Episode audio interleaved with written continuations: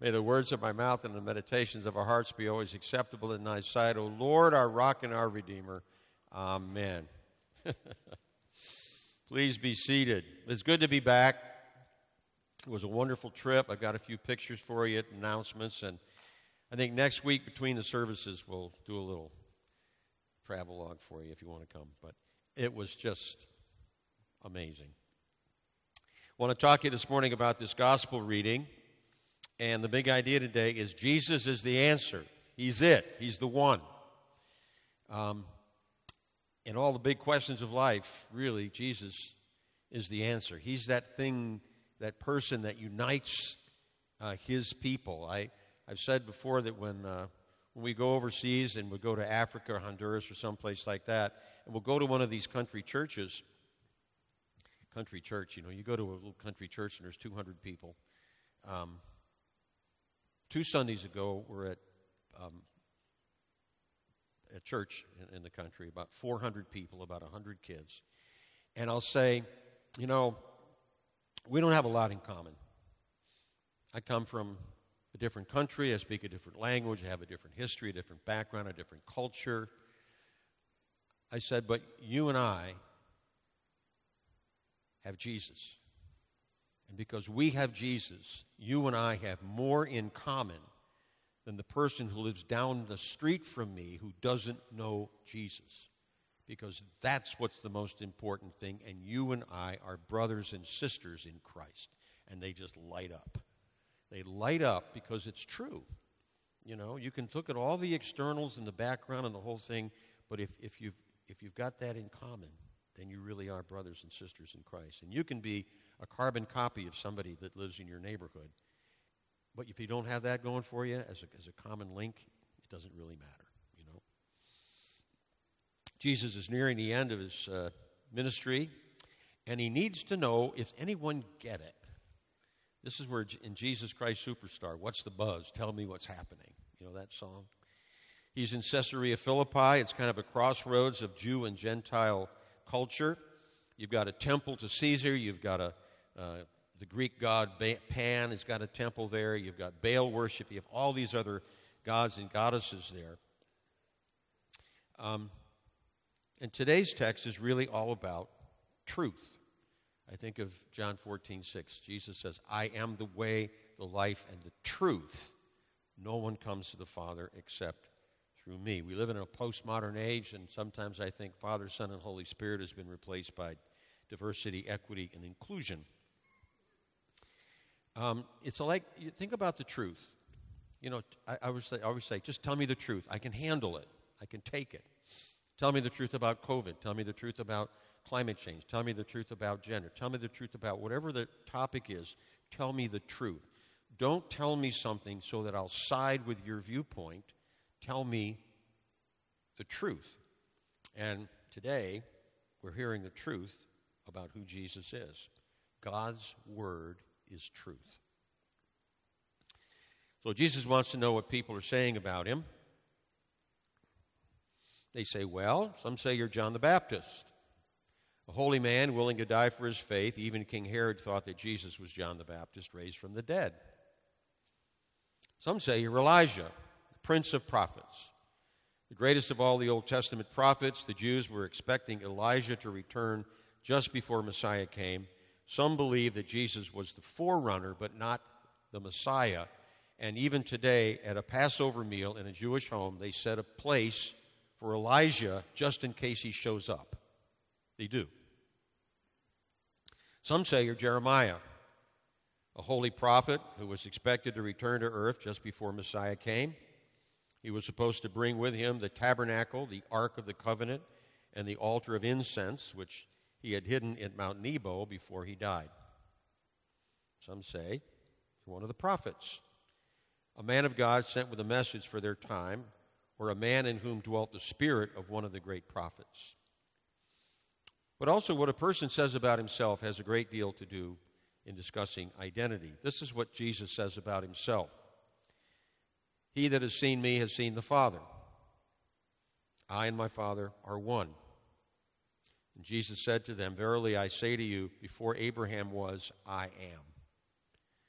Jesus said unto him, I am the way, the truth, and the life. No one comes to the Father except through me. And in John, you have the seven I am statements I am the bread of life.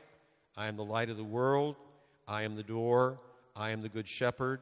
I am the Son of God. I am the resurrection and the life. I am the true vine.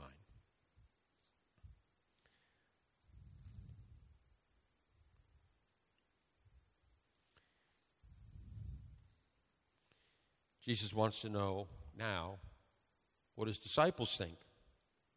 What do you say? Who do you say that I am?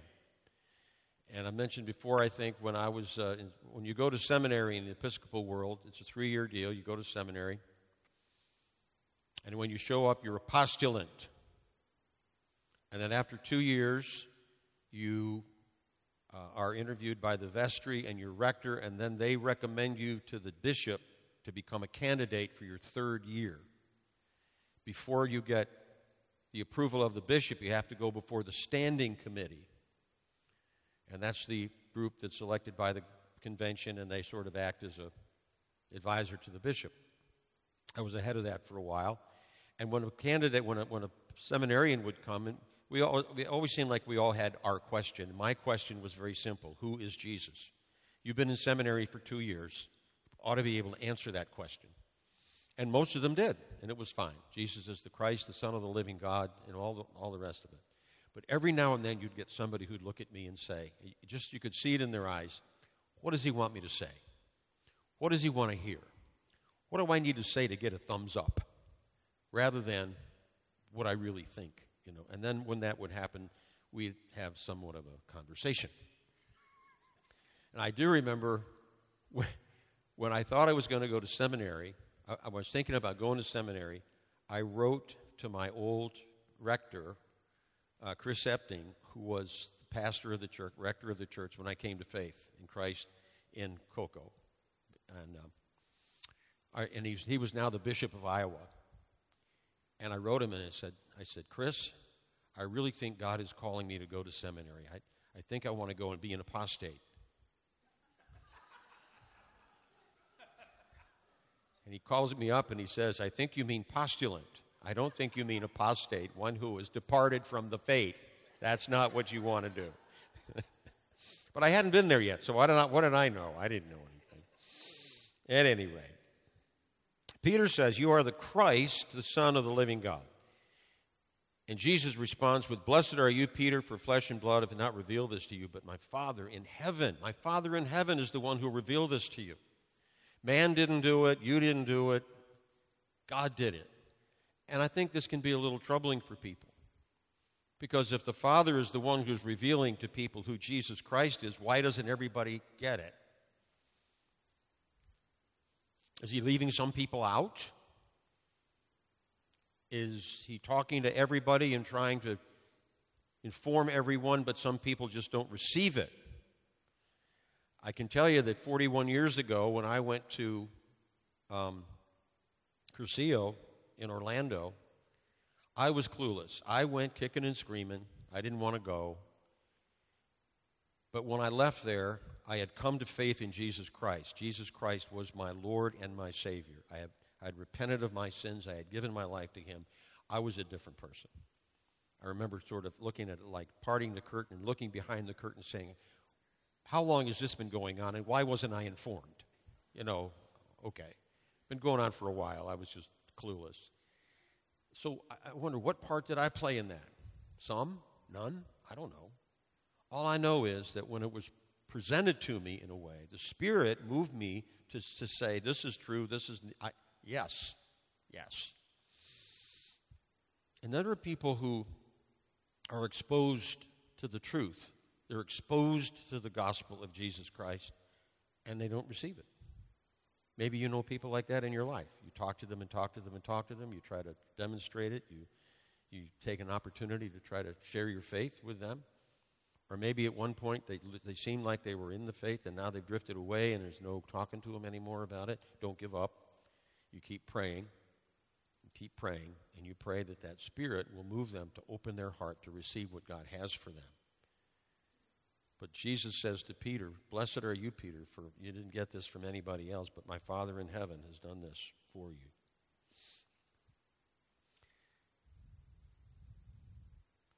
Against the prevailing moral relativism today, consider these exclusive claims regarding Christ, all these prophecies.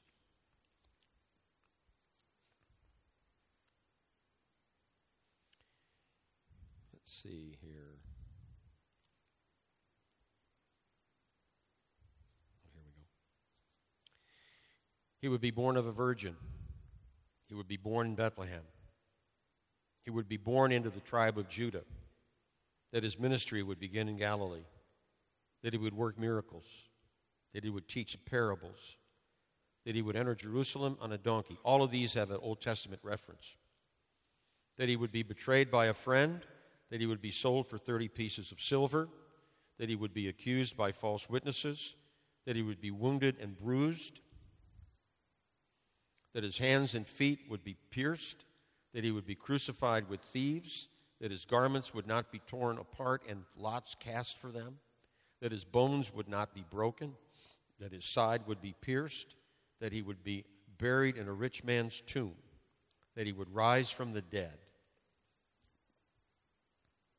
Those are 18 prophecies about Jesus that came true, and they were all fulfilled in one man. Somebody did a study and said the probability that eight of those prophecies would be fulfilled in one man in the future.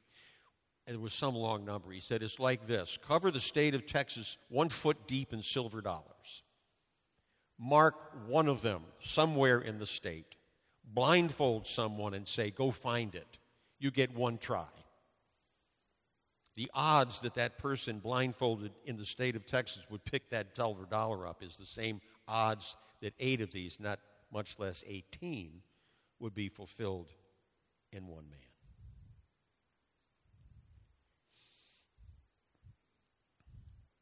I think there's pressure to conform to the values of society.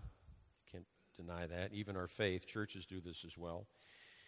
We left the Episcopal Church because, I've, as I put it, my way I put it, they, they undermine the two pillars of faith the authority of Scripture and the uniqueness of Christ. Jesus said, I am the way, the truth, and the life. No one comes to the Father except through me. And the church said, Yeah, that's one way, but there's also other ways to get there too. Or the bishops would say, Man wrote the Bible, man can rewrite the Bible. Man doesn't get to rewrite the Bible. The Bible is God's inerrant word. The uniqueness of Christ.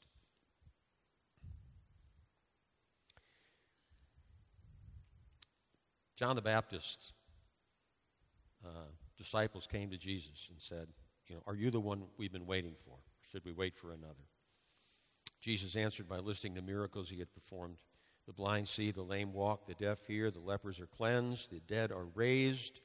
No one could fake such miracles as that. No religious charlatan could give sight to the blind. Not even the great Houdini could raise the dead. Only the mighty Son of God could work such stupendous miracles.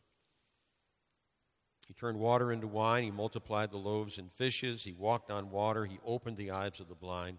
He made the lame walk. He cast out demons. He stilled a raging storm. He healed an invalid, cleansed ten lepers, raised the dead. Even though he did these things and they knew that he did these things, um, they still crucified him because he was in their way. But it doesn't, doesn't negate the fact of who he is and he did what he did because he, that's what he came to do. Some people, when they think about Jesus, think he was a good man, but that's about it. C.S. Lewis had something to say about that in his book, Mere Christianity. C.S. Lewis considers this very common viewpoint and concludes his chapter, The Shocking Alternative, with these penetrating words. He says, I'm trying here to prevent anyone saying, the really foolish thing that people often say about him. I'm ready to accept Jesus as a great moral teacher, but I don't accept him his claim to be God. That is one thing that we must not say. A man who was merely a man and said the sort of things Jesus said would not be a great moral teacher. He would either be a lunatic on a level with the man who says he is a poached egg, or else he would be the devil of hell. You must make your choice. Either this man was and is the Son of God, or else a madman or something worse. You can shut him up for a fool, you can spit at him or kill him as a demon, or you can tell, fall at his feet and call him Lord and God. But let us not come with any patronizing nonsense about his being a great human teacher. He has not left that open to us. He did not intend to. So I wonder if Jesus came to you today and said, Who do you say that I am? What would you say? Hopefully, you would say, You are the answer.